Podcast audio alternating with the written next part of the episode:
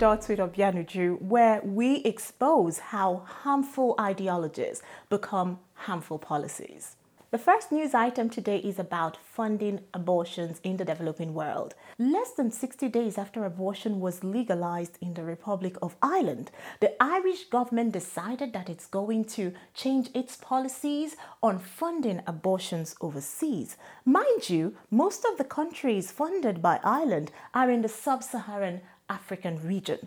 And in most of these countries, abortion is illegal or very much restricted. So, exactly what is the Irish government planning? As we reported in our January episode, following last year's referendum in Ireland to repeal the Eighth Amendment, the Irish government was very, very quick to legalize and bring into place what is now known as one of the most liberal abortion regimes anywhere in the world. At the beginning of March, the Irish Times reported that the government had published a brand new policy paper entitled A Better World. A Better World was launched by Leo Varadkar, the Taoiseach of Ireland, as well as his foreign minister, Simon Coveney. And what does it say? Access to health services, including access to comprehensive sexual and reproductive health services, is fundamental for realizing sexual and reproductive health rights and transforming women's health outcomes. Now, this Better World policy paper also promises uh, a new initiative around sexual and reproductive health and rights. And it also goes ahead to say that it's going to prioritize gender equality. We know what these things are. We know that these are code words and these are burst terms that are used to mean abortion, contraception, population control by people in the Western world who want to push uh, these horrible ideas and ideologies onto the developing world. As an African woman, I want to say it here and now that I find this new direction that the Irish government has taken shocking and I find it shameful. And to Leo Varadkar and all the people who are working for him and all the people who are supporting him in this new agenda, this is a horrific thing for you to do. But why are you using the Irish referendum to determine the direction of lives in Africa? After all, the Africans didn't get any vote in the Irish referendum, but then they are using the Irish referendum as a mandate to bring their agenda to the African people to impose abortion, contraception, population control that we didn't ask for and we didn't want, or most of the African countries are even opposed to abortion legally and culturally. And it's quite ironic, isn't it, that Ireland, a country that has suffered so much in history, has now become the ones who are subjecting others to cultural imperialism. You should be ashamed of yourself, Leo Varadkar. You should be ashamed of yourself for doing this to the African people. Now, going from the Republic of Ireland to the United Kingdom, where the British government will be introducing a new regime of sex education in schools across England from September 2020. Now, without being naive, we already know that English schools are using inappropriate materials to teach children in schools about sex and relationships. But this new rule is much more radical than what anybody has ever seen in this country. What is most worrying about this new government scheme is that lessons will be compulsory for every pupil in every school across the country. Now, this means that parents will lose their basic right to be able to withdraw their children should they have any objections to what is being taught in these lessons.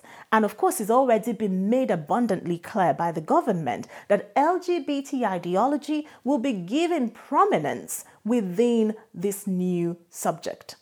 In fact, on that note, the Education Secretary said in Parliament that the subject of LGBT was going to be a strong feature in the new scheme. Reading the UK government's draft regulations, it is clear to see that what they are intending to teach children is not simply tolerance, as they always claim, but rather acceptance and agreement of homosexual acts and LGBT lifestyle. And the public, what exactly do the members of public think about all of this?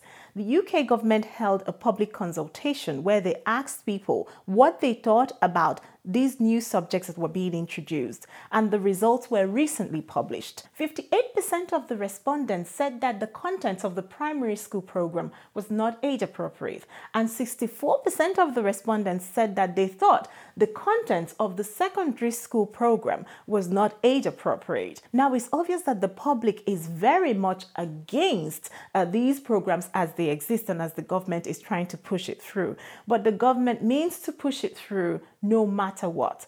Because in the new draft regulations, the language that they use, the contents of the program still hasn't softened in any way at all. So there you have it. England in 2019 has become a place where teachers are being forced to push a hardline LGBT agenda. Schools are being forced to push sex ed programs that may indeed be conflicting with the values and belief systems of many families and parents. Parents are being prohibited from protecting their own children by being able to withdraw them from lessons that they deem unsuitable for them. So, going from the United Kingdom to the United Nations, I went to the United Nations for the CSW, the Commission on the Status of Women, which is held every year around March the 8th or just after March the 8th. And what I saw there was shocking beyond belief. In fact, it was so shocking that I had to make the special reports for you directly from the United Nations. I'll let you see for yourself.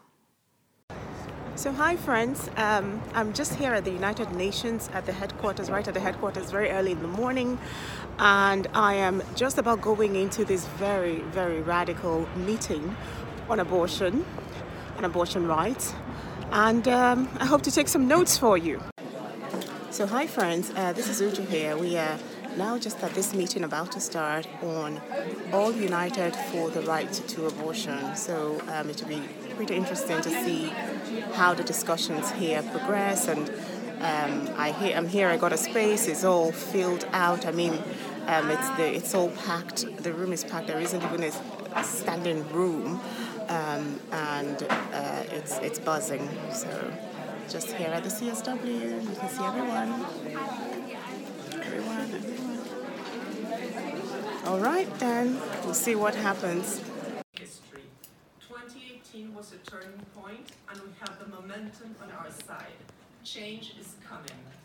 We're strong, we're millions, we're not afraid, we're determined, we're angry, we're together, we're optimistic.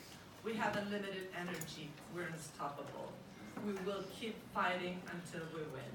It will be long. Que sea ley.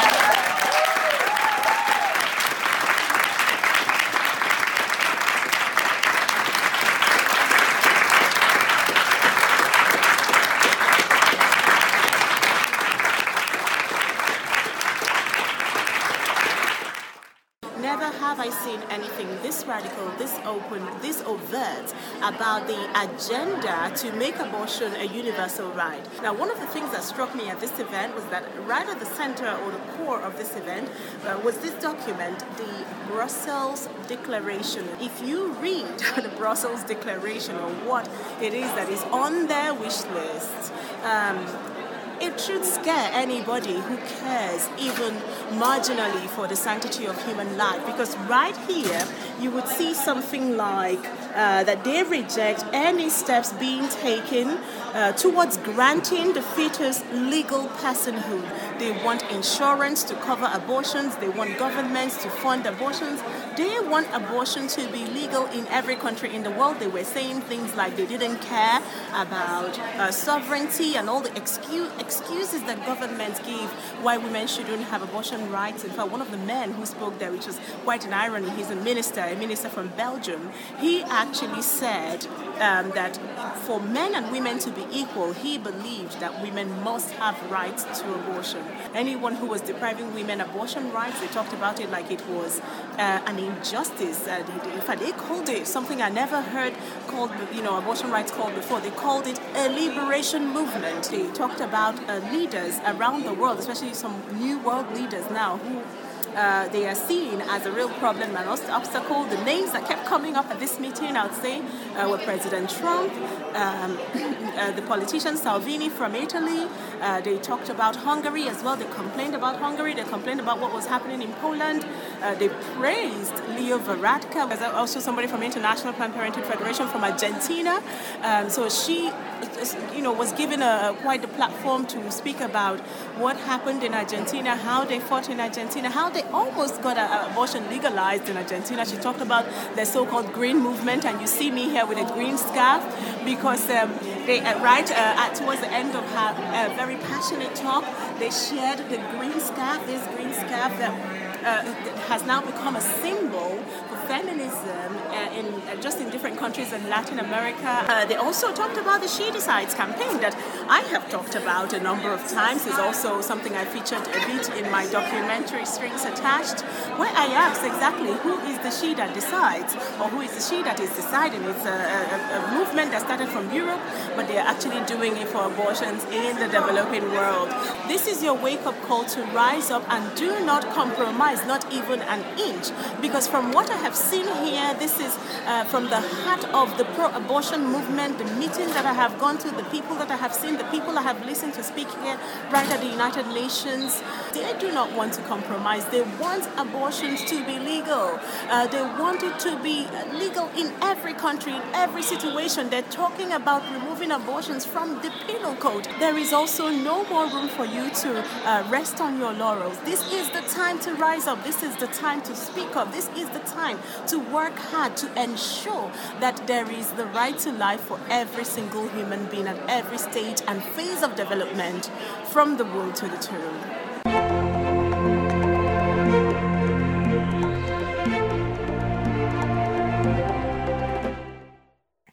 So, to what I have been up to lately, I went to a pro life youth conference here in the United Kingdom, and that was the SPUC Youth Conference, which was organized, of course, by the Society for the Protection of Unborn Children, SPUC.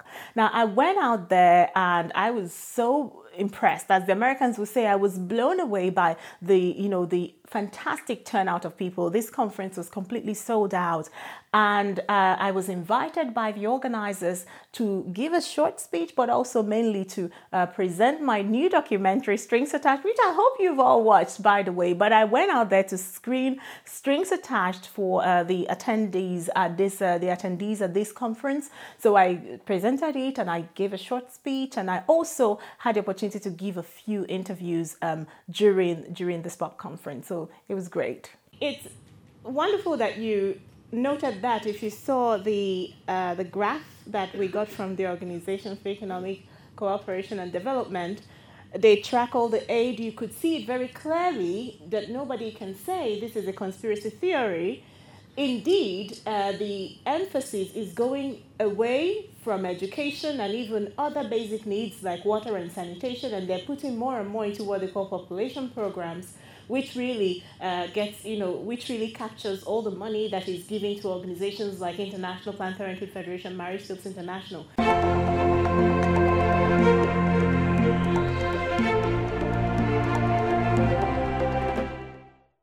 So, in this segment of what I'd like to recommend to you, I would like to recommend to you a fantastic book that will let you know all about this amazing man that has been my friend in the pro life movement. His name is Pastor Walter Hoye.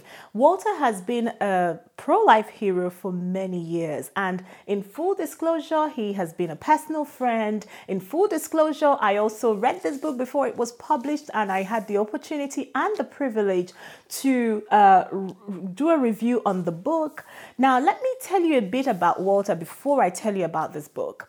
Walter Hoye has done pro life work especially within the African American communities. As many of you may know, the African American communities are very much hard hit and very, very, uh, you know, specifically targeted by the abortion industry. So Walter and his wonderful wife Lori, they have been working uh, in these underserved communities offering women help, offering them, uh, you know, assistance in crisis pregnancy. Many times they're also there at the sidewalks of, uh, of abortion clinics and they are advising women and they're telling women that God loves them.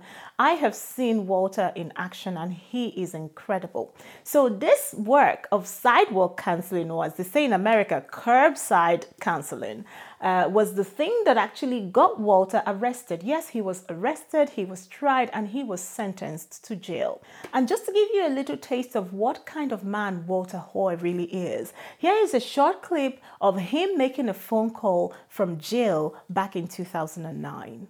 To my brothers uh, out there, uh, whether they uh, be pastors, priests, or, or rabbis, uh, God Himself has called us to be faithful unto death.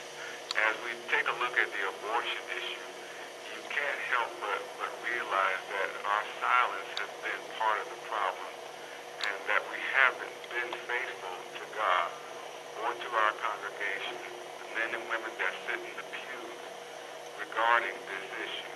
Well, this is the time, brothers, to rally. This is the time to speak up. This is the time to stand up and speak out about this issue and help the men and women sitting in our, our very pews every Sunday morning uh, regarding uh, this issue. Uh, abortion is legalized murder. It's prenatal murder. Uh, what we call in the African American pro-life is just simply womb lynching.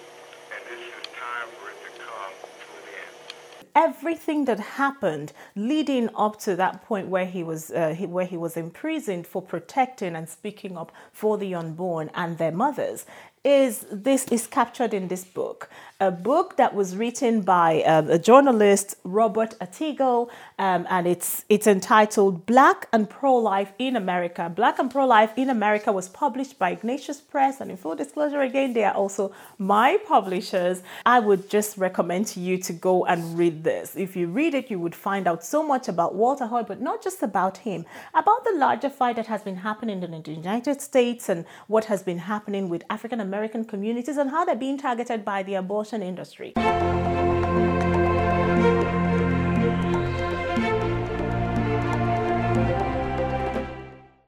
So, we've come to the end of episode 3 of Connected Dots with Obianuju. Don't forget to subscribe to my YouTube channel. Don't forget to click the little bell so that you get notifications when we have a new show. And now I hear that we're on iTunes. You'll find all the details in the show notes. I'll see you next month.